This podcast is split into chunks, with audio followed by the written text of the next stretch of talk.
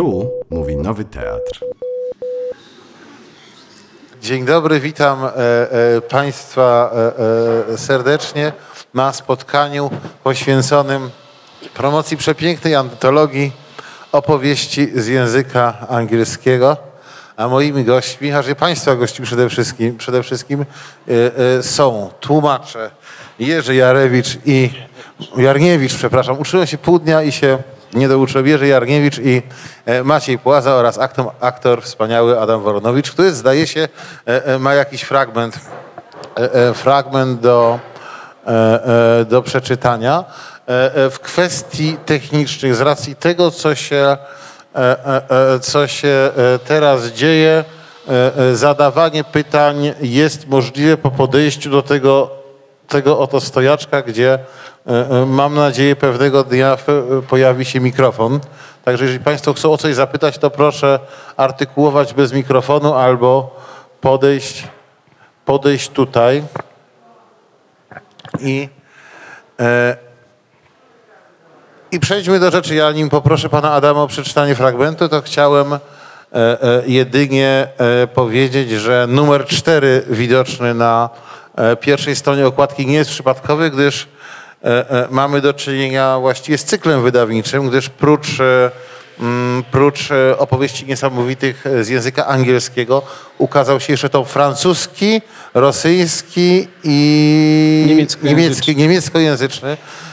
Cztery wspaniałe książki, które rozgrzały mi serce i przywołały mnóstwo wspomnień. A dlaczego? To może z tego fragmentu, który teraz usłyszymy, wyniknie. To fragment z Dróżnika.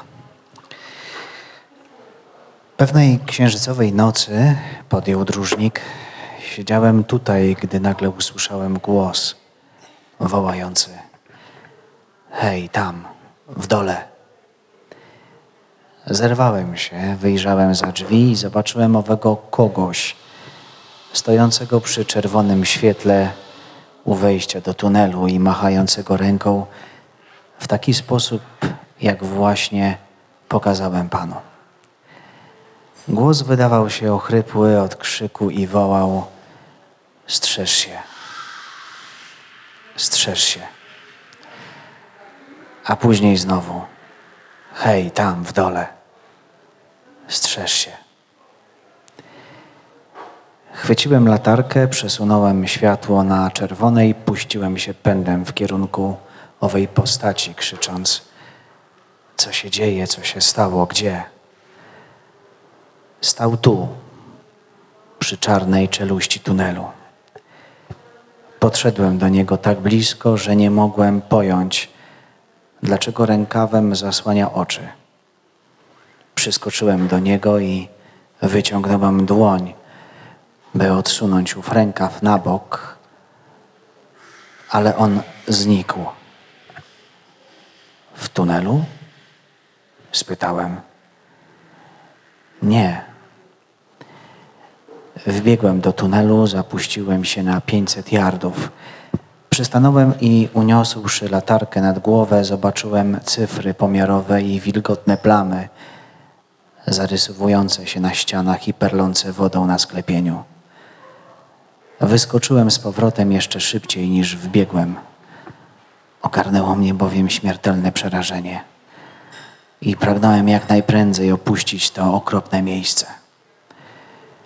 Zlustrowałem przy świetle mojej własnej czerwonej latarki cały teren w pobliżu czerwonego światła. Wspiąłem się po żelaznej drabince na galeryjkę, znów zszedłem na dół i przybiegłem tutaj. Zwróciłem się telegraficznie w obu kierunkach. Zasygnalizowano mi alarm. Czy coś jest nie w porządku? Z obu stron przyszła odpowiedź. Wszystko w porządku. Z trudem opanowując uczucie dotknięcia lodowatego palca, przesuwającego się powoli po moich plecach, przekonywałem się, że postać ta musi być halucynacją wzrokową i że tego rodzaju halucynacje powstające na skutek schorzenia delikatnych nerwów kierujących funkcjami oka często stanowią źródło udręki pacjentów. Wielu z nich pojęło istotę swych utrapień, a nawet upewniło się w tej świadomości, przeprowadzając eksperymenty na sobie samych. Jeśli chodzi o rzekome wołanie, powiedziałem, niech pan tylko przez chwilę wsłucha się w szum wiatru w tej niesamowitej kotlinie. Kiedy tak rozmawiamy cichym szeptem i w rozszalałe dźwięki harfy, w jaką wikura zmienia druty telegraficzne. Mam najzupełniejszą słuszność, odpowiedział po chwili wspólnego nasłuchiwania. Sam wie chyba coś, niecoś o wietrze i drutach telegraficznych. On, który spędził tu niejedną długą noc zimową w samotności, pilnie nadstawiając uszy na każdy szmer. Chciałby jednak uprzejmie zwrócić mi uwagę, że nie doprowadził swej myśli do końca. Przeprosiłem go, a wtedy dotykając mego ramienia, powoli dodał następujące słowa. W sześć godzin po ukazaniu się widma nastąpiła pamiętna katastrofa na linii i przez dziesięć długich godzin przewoziło się zabitych i rannych przez tunel powyżej miejsca, gdzie stała owa postać. Znów zimne ciarki przebiegły mi po grzbiecie, lecz wszelkimi siłami starałem się je opanować. Nie można zaprzeczyć, przyznałem, że był to godny zastanowienia zbieg okoliczności, mogący głęboko oddziaływać na jego psychikę. Jednakże nie można zaprzeczyć również, że takie niezwykłe zbiegi okoliczności niejednokrotnie się powtarzają i rozpatrując podobne zjawiska należy brać je pod uwagę.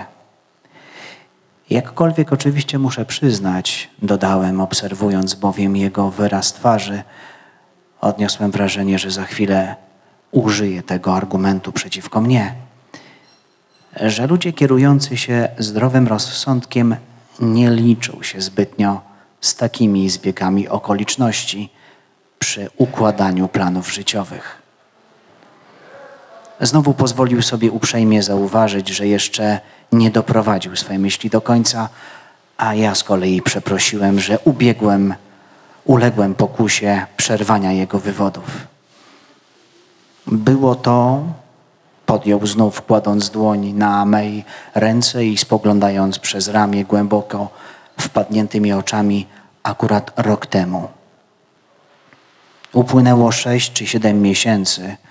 Ochłonąłem już po tym niespodziewanym wstrząsie, kiedy pewnego ranka obrzasku, stojąc w drzwiach, spojrzałem w kierunku sygnału ostrzegawczego i znów zobaczyłem widmo. Urwał ze wzrokiem utkwionym we mnie. Czy coś wołało? Nie. Milczało. Czy machało ręką? Nie, oparło się o słup lampy i obu dłońmi zakrywało twarz w ten sposób. Jeszcze raz śledziłem wzrokiem jego ruchy. Był to gest bolesnego smutku. Tego rodzaju postawę widziałem w posągowych nagrobkach. Czy podszedł pan do niego? Zwróciłem, zawróciłem do budki i usiadłem. Częściowo dlatego, że chciałem zebrać myśli. Częściowo dlatego, że widok zjawy niemal przyprawił mnie o omdlenie. Kiedy znów podszedłem do drzwi, był już biały dzień i duch znikł.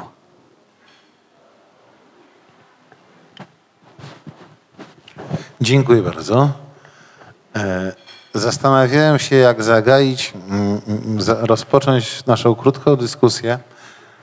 Oczywiście, proszę. To proszę. Będzie krótkie tylko wtrącenie. Państwo tak patrzą i mogą się może przy państwu wydawać, że groza to jest specjalność wyłączna mężczyzn. O, otóż nie, bo miała być z nami Barbara Kopeć-Umiastowska, znakomita tłumaczka, naprawdę znakomita, e, niestety e, nie mogła dotrzeć, e, ale jest w książce obok paru innych też e, znakomitych tłumaczek. No oczywiście trzeba wspomnieć o wspaniałych kobiecych autorkach. Anne Radcliffe, no i e, przecież najważniejszą książkę w historii e, horroru moim zdaniem napisała Shirley Jackson. Mówimy o, o nawiedzonym. Ale bardzo chciałbym was tak, tak zapytać, może dowcipnie, może nietypowo, czy wierzycie w duchy? Czy w waszym życiu kiedykolwiek zdarzyło się coś niesamowitego, niepokojącego, co miałoby posmak nadnaturalny? I nie pytam się złośliwie, bo ja taką przygodę w życiu miałem.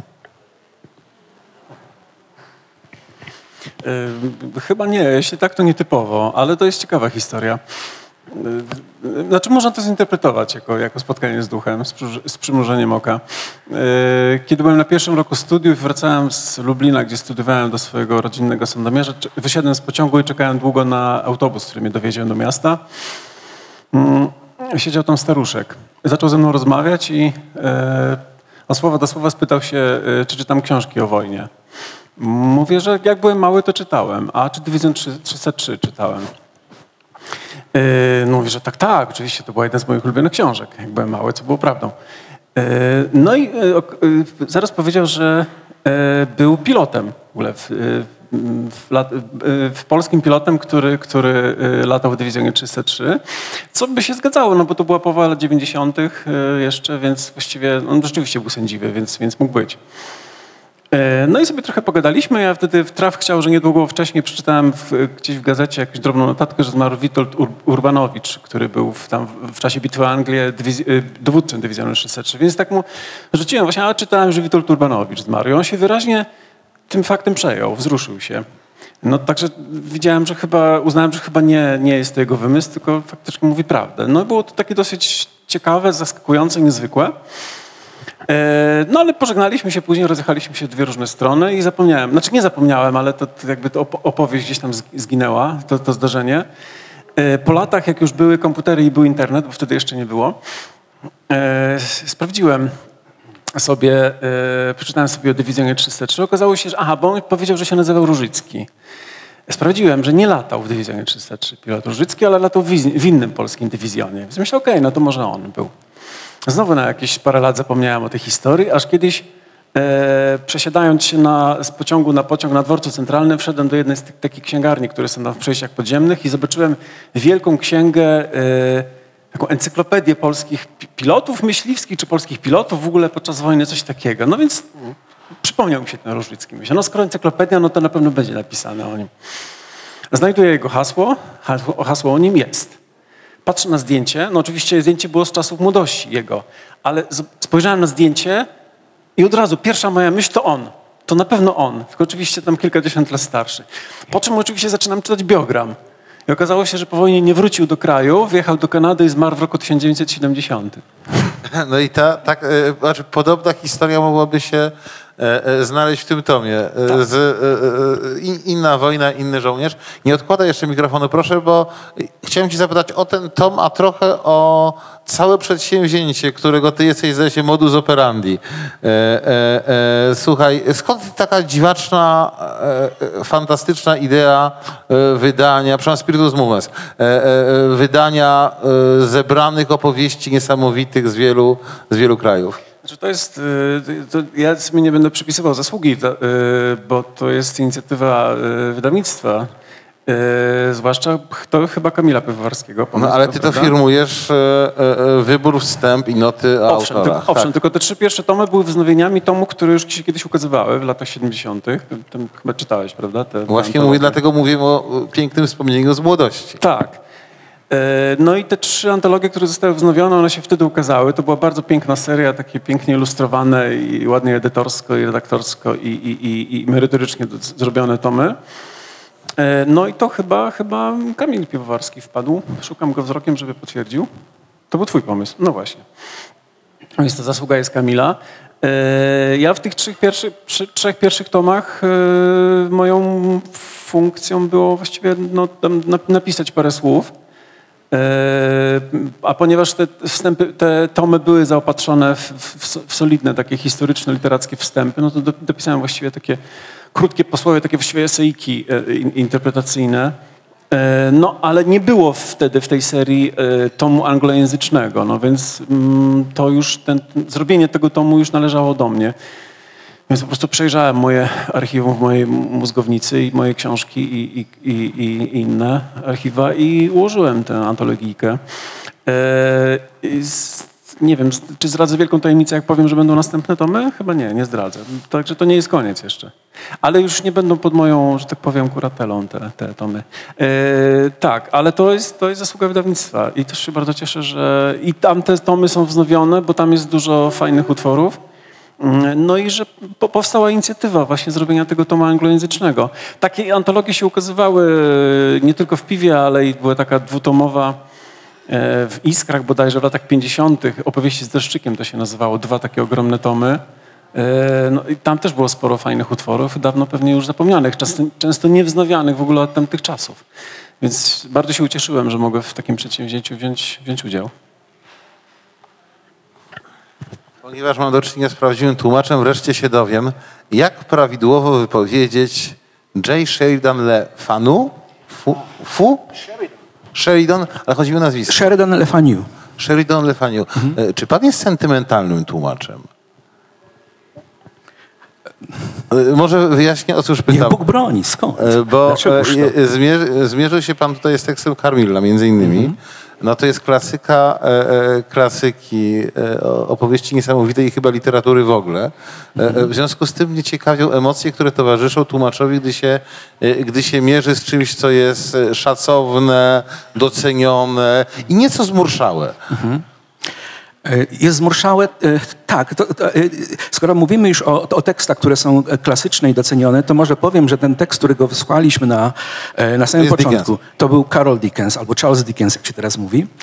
Natomiast tak, ta Carmilla, którą ja tłumaczyłem, to jest długie opowiadanie, nowela bądź też mini powieść, nie wiem jak, jak, jakby to zaklasyfikować.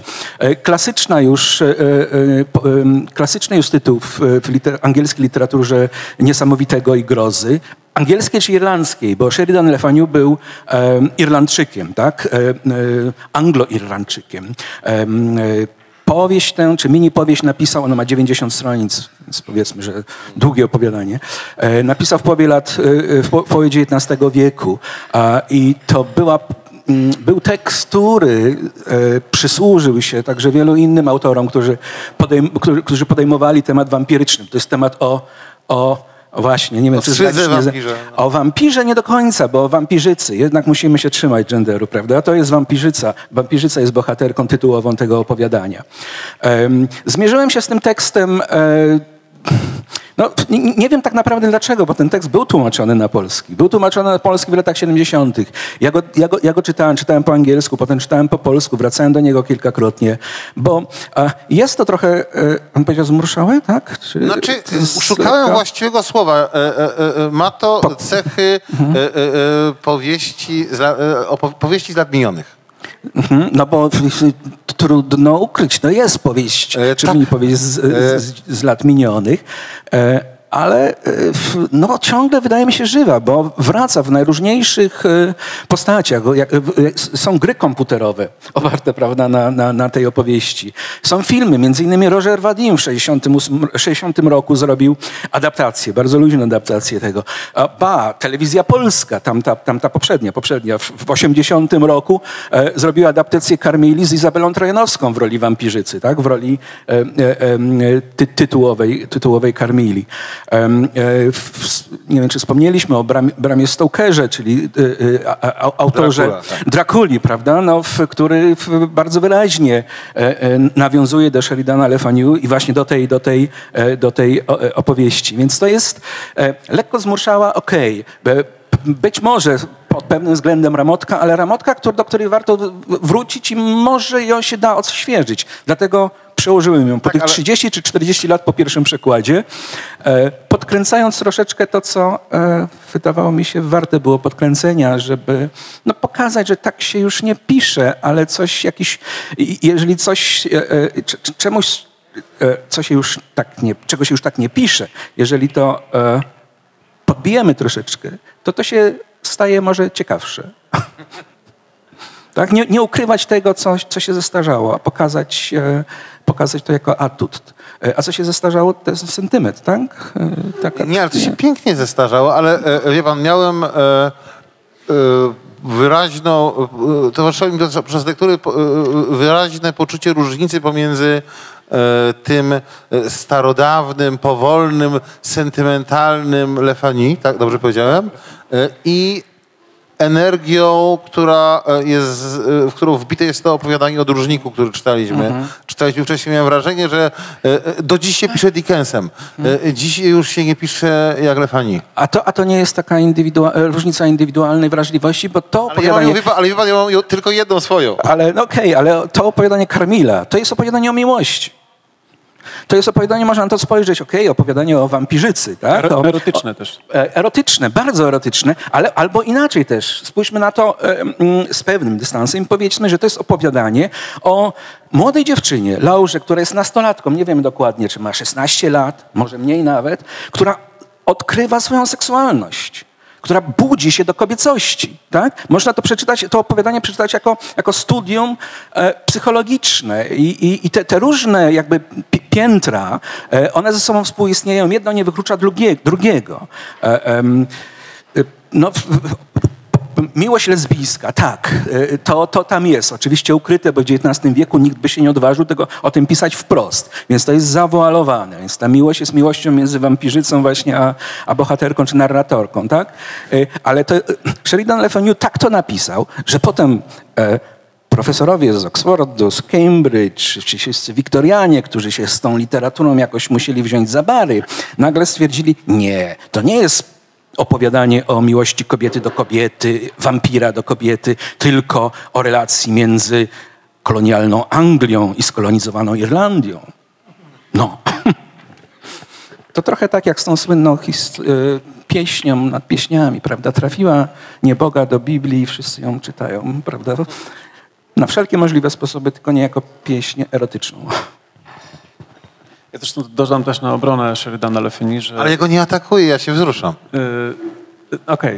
Okay. Tam jest...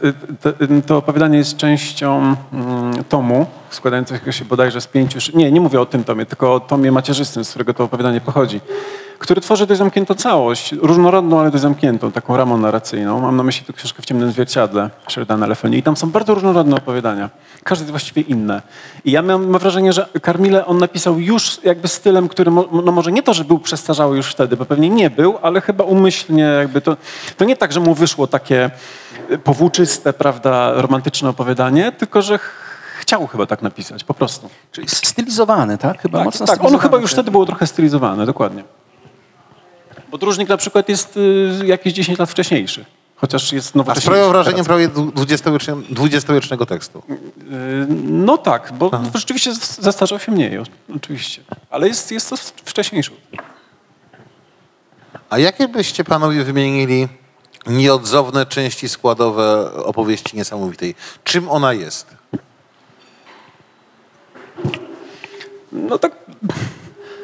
W myśl takich, takich tradycyjnych, takich scholastycznych właściwie segregacji gatunkowych, no to fan, fantastyka grozy, literatura niesamowita, jakkolwiek to nazwać, no to jest wtedy, kiedy jest jakaś nadprzyrodzoność, prawda? Musi być nie tylko nastrój odpowiedni, m- mroczny, jakieś tam akcesoria i, i, i jeśli chodzi o miejsce, o czas, o przestrzeń, czyli jakieś mroczne y, miejsca typu, chociaż no, wiadomo, że ta konwencja gotycka, goty, ten gotycyzm, z którego się literatura grozy, ta współczesna wywodzi, to on, on, on się dość wcześnie zestarzał. I już w, dziewiętna, już w połowie dziewiętnastego wieku umieszczenie akcji takiej opowieści w Starym Zamku i tak dalej, już wtedy było pewną stylizacją też. Yy. No ale, no, ale rzeczywiście no, do, dobrze, jeśli są y, jakieś mroczne y, miejsca, chociaż nie, nie, niekoniecznie cmentarze i krypty i, i grobowce i kościoły i zamki, ale generalnie miejsca jakieś naznaczone jakimś, jakimś mrokiem, jakimś y, spowite jakimiś widmami przeszłości, prawda, miejsca takie niedobre, czyli naznaczone jakimś piętnem, nie wiem, jakiejś, prawda, zbrodni, jakiegoś zła, które się tam dokonało i tak dalej. No, ale dużą rolę też odgrywa, to już zwłaszcza już w dwudziestowiecznej prozie, y, literaturze grozy, no styl, bo na przykład Lovecraft potrafił y, czasami tak stopniować napięcie, używając właściwie tylko narzędzi stylistycznych ściśle, że właściwie jeszcze się nic nie działo, a już umieramy ze strachu, prawda? A przynajmniej umierają jego bohaterowie ze strachu, wyczuwając, że coś się dzieje, chociaż właściwie jeszcze nic się nie dzieje. No i ta no, nadprzyrodzona, chociaż z tym też bywa różnie, no bo klasyk opowieści niesamowitej, czyli, czyli Edgar Allan Poe, nie, nadprzyrodzonością jako taką posługiwał się bardzo rzadko. Większość jego utworów, to tam, tam nie ma nadprzyrodzonych wątków. To, tam, ten, te koszmary u Poego lęgną się tutaj, prawda, w jakichś mrokach, straszliwych labiryntach ludzkiej psychiki. Po prostu, więc, więc no, no tak, ale nieznane. Ja bym powiedział to takie, no, jednym, jednym słowem odpowiadając na twoje pytanie, musi być kontakt jakiś straszny, bolesny, przejmujący kontakt z nieznanym po prostu. Z czymś, co rzeczywiście jest nie, nie, niejasne, nie obce, nierozwikłane i przerażające. Ale przerażające właśnie przez to, że jest, to, że jest nieznane, no bo boimy się tego, czego nie znamy po prostu. To jest najgłębsza jakaś prawda o tej literaturze i o tej emocji. Tak jak Lovecraft pisał w tym swoim znanym eseju, że najstarszą, jest taki znany cytat z Lovecrafta, że najstarszą, e, czy tam najpierwotniejszą emocją człowieka jest strach, a największym strachem jest, czy najstarszym rodzajem strachu jest strach przed nieznanym. Prawda? No, to ciągle w nas tkwi i tego się boimy. I dlatego lubimy to czytać. Zgoda pełna. Ja bym dorzucił tylko, że, że ten strach, czy ten, ta groza, że ona musi być przyjemna. Prawda? Ona nas musi nęcić, kusić. E, musimy odnajdywać w niej w niej przyjemność, tak? Um, i, i, inaczej no, chyba, chyba byśmy do tej literatury nie sięgali. Um, y, tu um, no, Maciek zebrał tych naprawdę bardzo wiele i różnych, i ciekawych, i zaskakujących czasami tekstów, um, pokazujących dużo więcej niż, niż to, co powiedziałeś, prawda? Bo, bo m- mogę tutaj wskazać na takie teksty, które w ogóle nie mają żadnego gotyckiego, żadnej gotyckiej scenerii, tylko dzieją się w, w codzienności, w rzeczywistości, chociażby Dróżnik, prawda? Gdzie, gdzie tam jest gotycka sceneria? Czy też, no znakomite, według mnie może najlepsze opowiadanie Henry'ego Jamesa. Znakomite opowiadanie Henry'ego Jamesa, którego akcja toczy się w, w, w gabinecie zmarłego pisarza. Nic tam nie, nie, nie, nie świadczy o tym, że, że dzieje się, że, że, że zamieszkała tam nadprzyrodzoność, prawda? Natomiast jest to nieznane, rzeczywiście jest to nieznane, które w każdym, niewyrażalne, nieokreślone, które w każdym z tych opowiadań gdzieś się wynurza. I to jest chyba powód, dla którego ta literatura grozy spełnia się, przepraszam, poetyka może, grozy spełnia się w literaturze, a, a nie do końca w... w filmie, prawda? E, sobie niedawno oglądałem ponownie Polańskiego, e, nie, nieustraszonych obrońc, pogromców wampirów, tak? No to jest, jak wiemy, to jest parodia, to jest komedia, ale e, e, Polański, kiedy robił ten film, to nie chciał zrobić czegoś, co będzie nagle, wbrew całej tradycji filmów wampirycznych, komedią. Według niego każdy film wampiryczny, który on oglądał, był już z marszu, do, nie wiem, humorystyczny, prawda? Śmieszny. On, on mówi, że oglądałem te wszystkie przerażające filmy o Drakuli, o, o wampirach i, i, i po prostu nie mogłem się powstrzymać od śmiechu. Natomiast twórcy uważali, że robią rzeczy przerażające i na serio. Więc on, robiąc tych swoich wampirów, kręcąc swoich wampirów, jakby z założenia zrobił komedię. Nie będę tutaj niczego ukrywał, bo po prostu tego... wampir jest postacią, postacią komiczną, tak? Z tego, co Też, z tego, co też wiem, bo mieliśmy też takie doświadczenie w teatrze z taką próbą właśnie przeniesienia tej prozy Stokera, czyli wampira w Teatrze Narodowym, nieudanej. Takiej nie do końca udanej. No nieudanej. Nam w Krakowie też się nie udało. Tak. I ja pamiętam początek prób, że zaczęliśmy właśnie od tej historii Romana Polańskiego, który usilnie na początku swojej pracy próbował zrobić to na serio, ale poddał się w pewnym momencie i stwierdził, że tego nie da się zrobić na serio, że to po prostu... Nie, że wyszła mu komedia, tylko po prostu skręcił w tym kierunku, nie? To jest bardzo ciekawe, że swoją drogą zastanawiam się nad tym fenomenem tego wieku, kiedy w Anglii ukazuje się tyle takich powieści jak Dracula, e, doktor Jekyll i mister Hyde, nawet Alicja w Krainie Czarów jest w pewien sposób też jakąś taką baśnią, troszkę upiorną, ale jednak rzeczywiście, nie? Ogromny wysyp. I jak zaczęliśmy sobie to jakoś przybliżać i poznawać tą epokę, to, tą wiktoriańską, to ściśnięcie, to gdzieś musiało znaleźć pewien rodzaj ujścia, nie?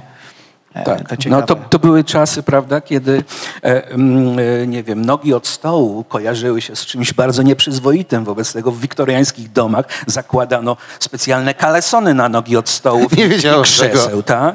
E, a e, jak ktoś lał herbatę, prawda, z czajniczka, to dziubek zakrywał, bo znowu się kojarzyło z czymś nieprzyzwoitym. Kuba, rozpruwacz, no kolejna rzecz, mhm. nie?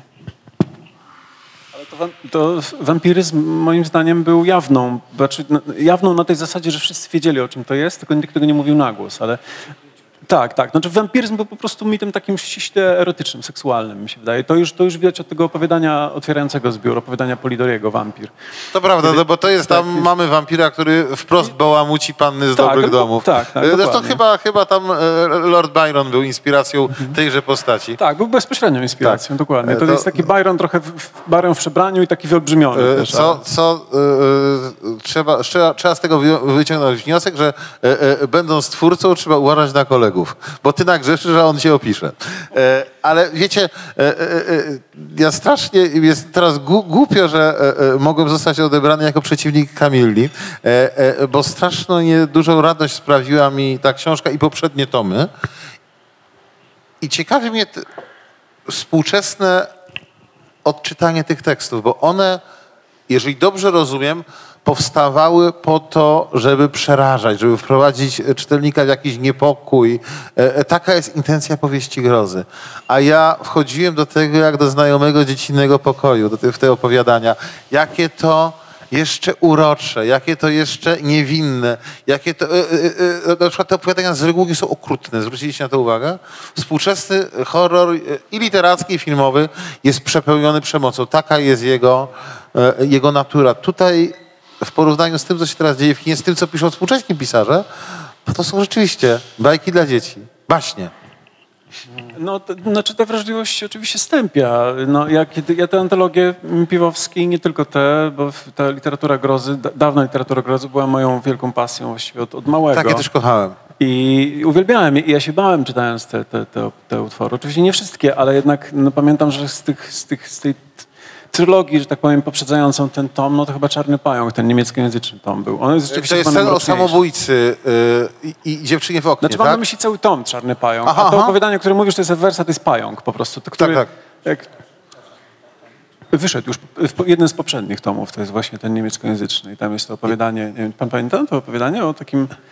Z, z pewnego okna w pokoju... Tak, Jezus, nieprawdopodobny tekst. Wynaj, taki wynajmowany pokój to chyba, czy, czy pokój w pensjonacie? Jakimś? Nie, to była taka historia, że mamy pokój samobójców, gdzie się kolejni goście wieszają i student tak. podejmuje zakład albo bierze kasę za to, że tam wytrzyma ileś tam czasu. Tak. No i, no i y, obserwując jego niewesoły, niewesoły koniec, dowiadujemy się, dlaczego ci goście się wieszają. Tak. No i tam jest oczywiście ten pająk się pojawia, no i tam jeszcze widzi coś, nie będę Państwu zdradzał co, w oknie naprzeciwko, prawda? No, to jest tak, to jest... Znaczy teraz po latach czytałem tego pająka, to stwierdziłem, że to opowiadanie jest oczywiście dosyć naiwne, takie rzemieślnicze bardzo, ale do, do ale, dziś pamiętam... Ale ma do doskonały pomysł, jest, jest bardzo nowoczesny, jeżeli idzie o... samą koncepcję. Ale zosta- z- zostawmy to, bo y- y- zaraz zacznę opowiadać, jak to mi dziadek opowiadał małpo- małpię łapkę, jak miałem dziewięć lat i-, i się przeraziłem. I może to jest ten moment, kiedy y- y- Państwu, y- państwu y- mam przyjemność udzielić głosu i zachęcam do zadawania pytań naszym drogim y- gościom.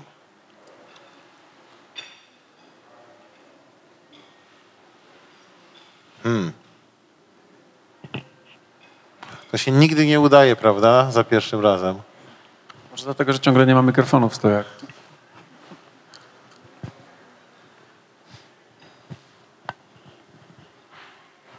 Musimy jeszcze rozkręcić atmosferę.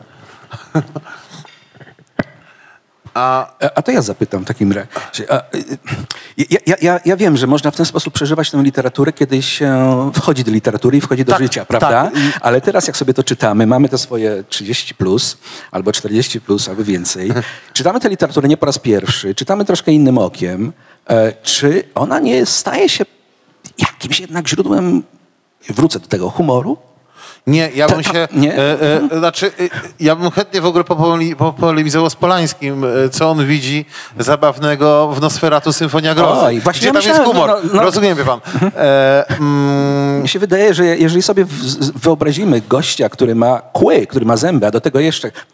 Bo kobieta tak. na końcu, prawda, przekazuje to zło. Ona się wgryza w szyję tak. Polańskiego. Tak? No, że te, tych zębów tak, ale... nie możemy traktować poważnie. E, ja, i... Wilki, nie, wilkołaki jakieś, no one mogą, ja mogą by... jakoś straszyć. Natomiast zęby, zęby wyglądają dość groteskowo, więc wiążą się jednak z takim wyzwalającym ale, śmiechem. Ale, ale pan jako tłumacz z pewnością wie, że e, e, zęby są atrybutem, a nie esencją wampiryzmu.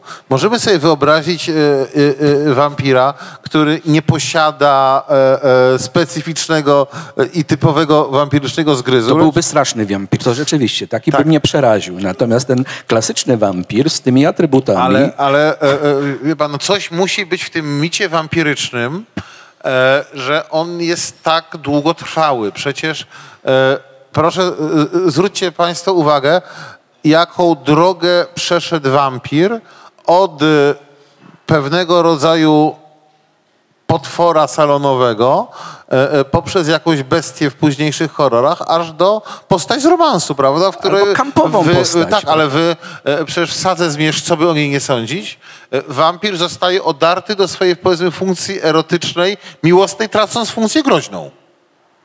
Tak to... Tak to mniej więcej wygląda. Są, są, znaczy w literaturze tych współczesnych, to nie wiem, ja współczesnej literatury grozy prawie nie czytam, bardzo, bardzo wyrywkowo.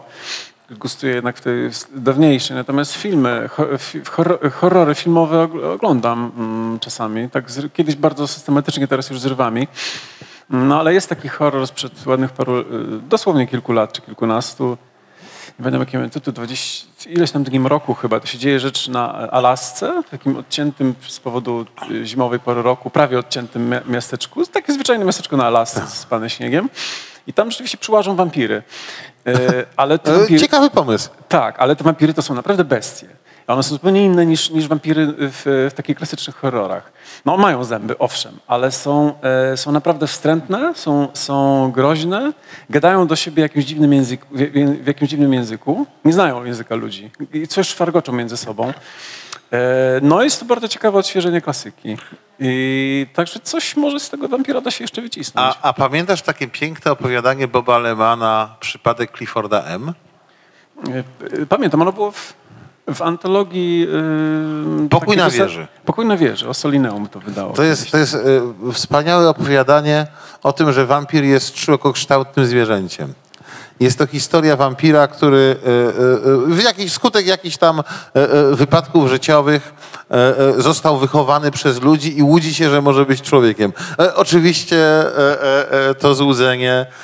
to złudzenie zostaje rozwiane. No dobrze, panowie, w takim razie to współczesna opowieść niesamowita, o czym by jeszcze, była. Jeszcze no. tylko dodam, może kończąc, bo tak pozostało to trochę bez odpowiedzi, to pytanie o wampira, a właściwie jest jeszcze jeden... Jeszcze jedno oblicze wampira się odsłoniło, ale to właśnie też w filmach, już takich no, nowożytnych, już nie mówię o filmie Murnaua, tylko tych nowszych. Wampir jako metafora obcości, ale obcości w tym sensie, że wampir jest sam sobie obcy. To na przykład w tym filmie Herzoga widać. E, tak, o tym samym pomyślałem. Że to jest wampir, który cierpi, bo, że jest, z powodu tego, że jest wampirem. Znaczy on nie, nie, jakby nie mówi tego, ale no widać po nim, że cierpi. To jest jakby istota, która się sama dziwi własnej, własnej odmienności, własnej, własnej klątwie, jakby, która nad nią wisi. Nie? I to jest...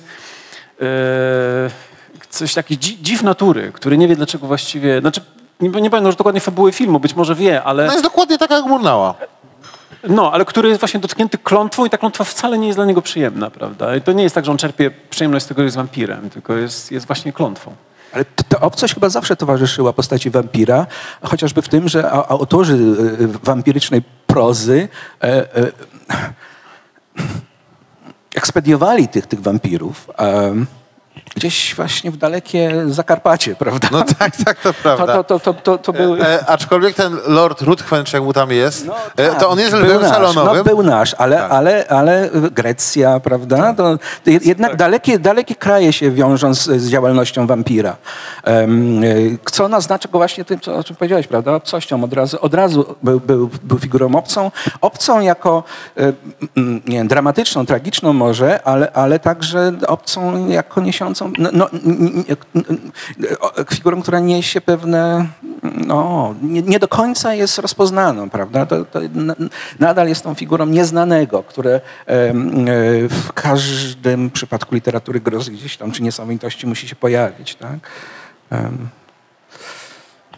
No dobrze, panowie, opowieść niesamowita dzisiaj. O czym by była, z czego by się wywodziła? Jakie są nasze dzisiejsze lęki, waszym zdaniem? Jeżeli w ogóle macie przemyślenia na ten temat. No, sztandarową bestią współczesnej niesamowitości grozy jest zombie. Chociaż nie wiem, czy ten zombie się już trochę nie wypalił, powiedziałbym, jako temat, ale nie śledzę też tak bardzo, ale jeszcze kilka czy kilkanaście lat temu, no to był zalew yy, to ciągle filmów, trwa. seriali, chyba, chyba też książek o zombie. Yy, no bo każda epoka ma takiego swoją bestię, chyba taką sztandarową. Po prostu wampir rzeczywiście bestią taką dziewiętnastowieczną, a zombie jest współczesny. Zombie jest taki yy, jednak radykalnie nieludzki. Znaczy taki jest też strasznie ludzki, prawda?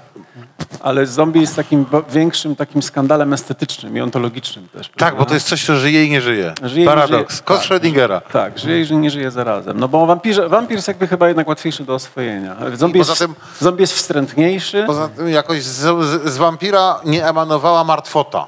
Prawda? Tak, patrzysz prawda. na zombiego, to jest żywy trup, od razu widzisz, a jak gdyby ta trupiość wampira była pochowana w niektórych utworach i w niektórych filmach ona w ogóle zniknęła. Tak, no wampir bywał powabny, prawda? Tak. Uwodzicielski. Zombie absolutnie żadną miarą nie może taki być. No zombie jest takim, taką bestią naszych czasów. No to jest, jest mhm. twór, stwór jakby... kwintesencja ohydy, nieludzkości, ale też takiej nieludzkości o tyle strasznej, że no, zombiem potrafi się stać ktoś nasz najbliższy, prawda? Tak. I, tu, my, obok. I, i jest jak gdyby cieniem samego siebie, upiorem. Mm. To, to, to ja jestem na przeciwległym biegunie.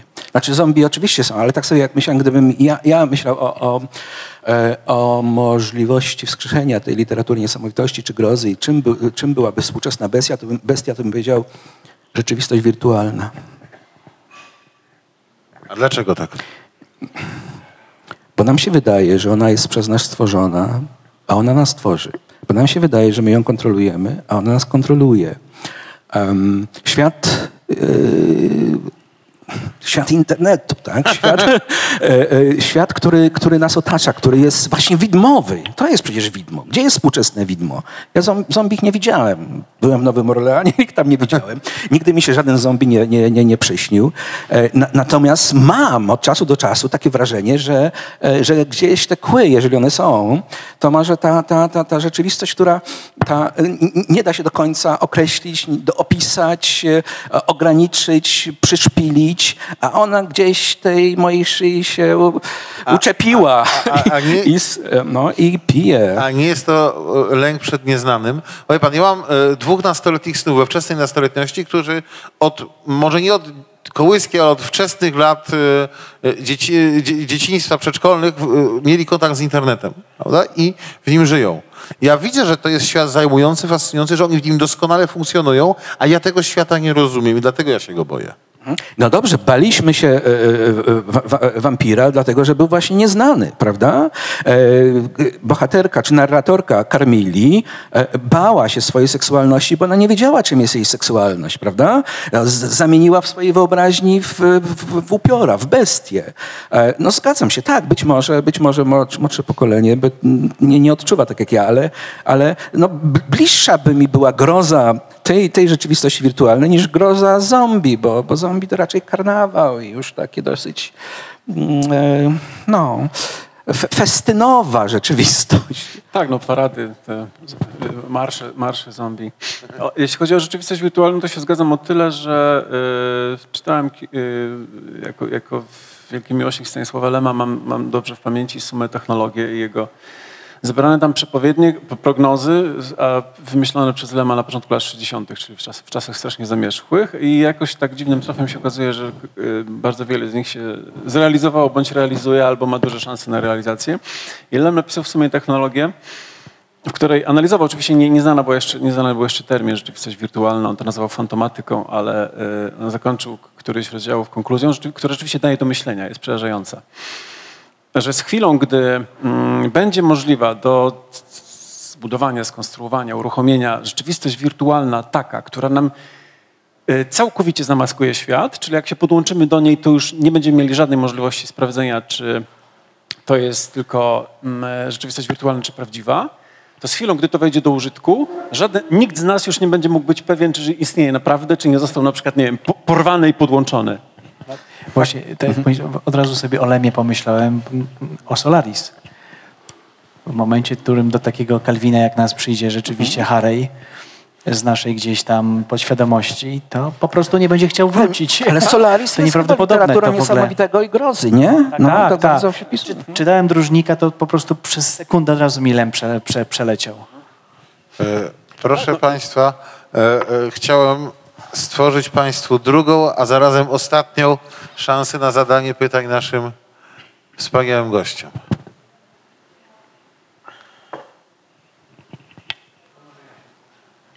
Proszę mówić. Chciałem zapytać o jedną rzecz, tutaj taką redakcyjną.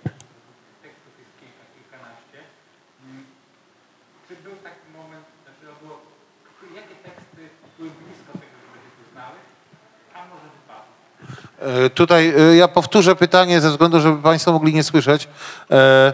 Pan, jeżeli dobrze zrozumiałem, pyta o to, tekst, o, o teksty, które były bliskie znalezienia się w antologii, ale jednak ich tam nie, nie umieszczono. I jakie to były teksty i dlaczego na przykład, tu już ode mnie nie ma małpiej łapki.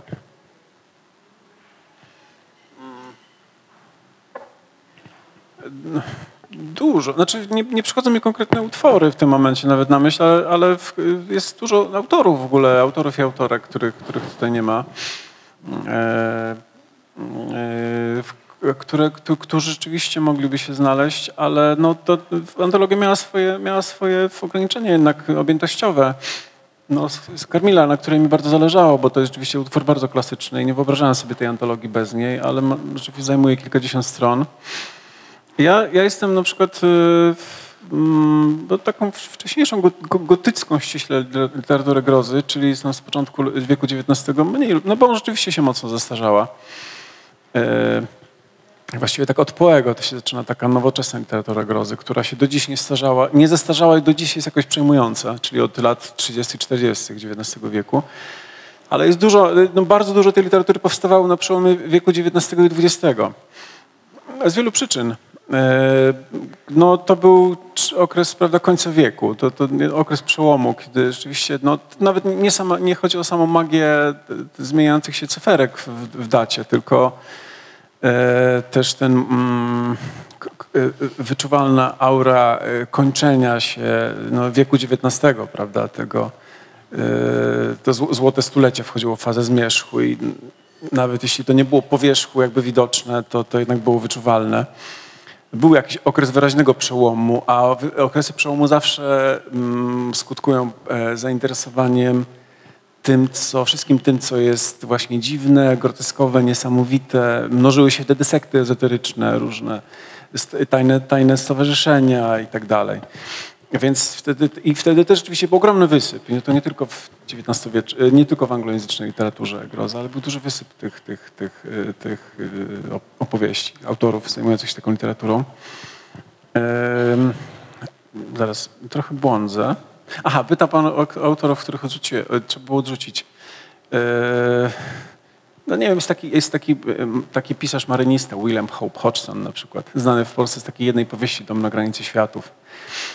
Bardzo go lubię, on jest takim właściwie, ta, ten Dom na granicy światów to jest właściwie taki, taki, po, taka prekursorska powieść surrealistyczna, presurrealistyczna, niezwykła zupełnie, taka oniryczna. E, a on pisał bardzo, bardzo sugestywne, takie marynistyczne opowiadania grozy, no ale też jakoś nie, nie zmieścił się. E, ktoś jeszcze? Kto tu jest w ogóle w tym zbiorze?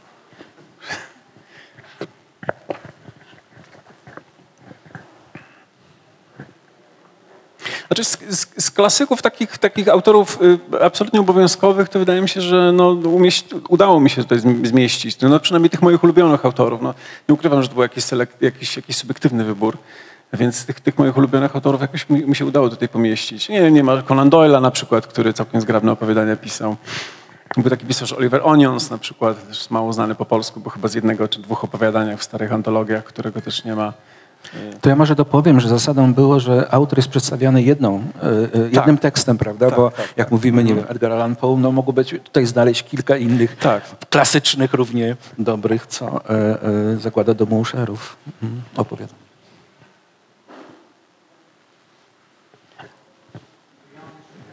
Proszę mówić.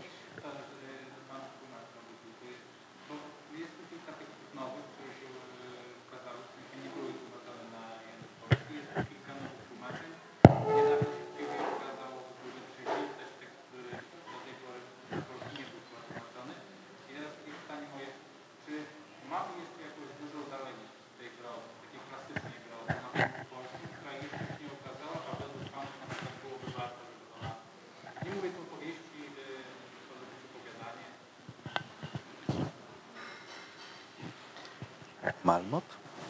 Melmoth? No tak, właśnie.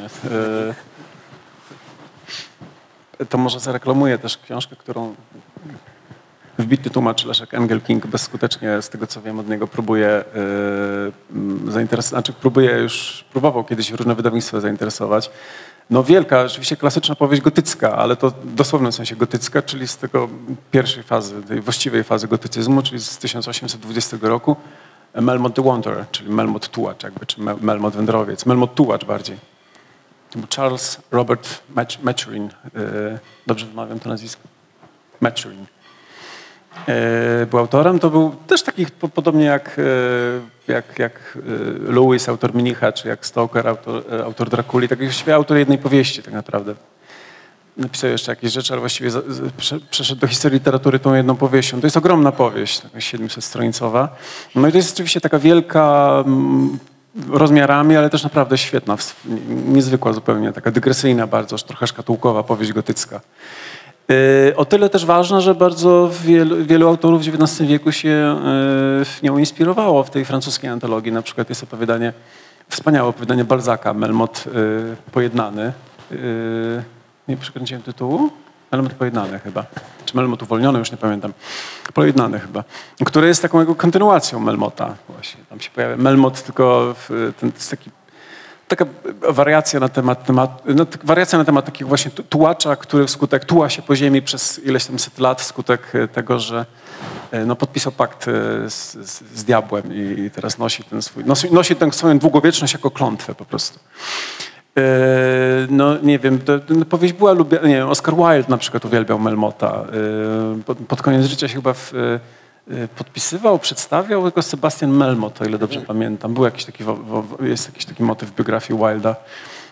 No i to jest wielki brak rzeczywiście. Bardzo bym chciał, żeby to, to, ta książka kiedyś, kiedyś po polsku wyszła. Żeby ktoś zechciał to wydać. Czy są jeszcze jakieś pytania?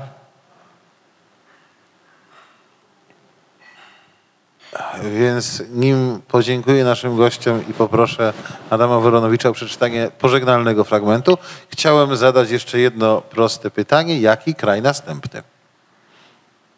Po Anglii, Niemczech, Francji i Rosji. Jaki będzie piąty tom?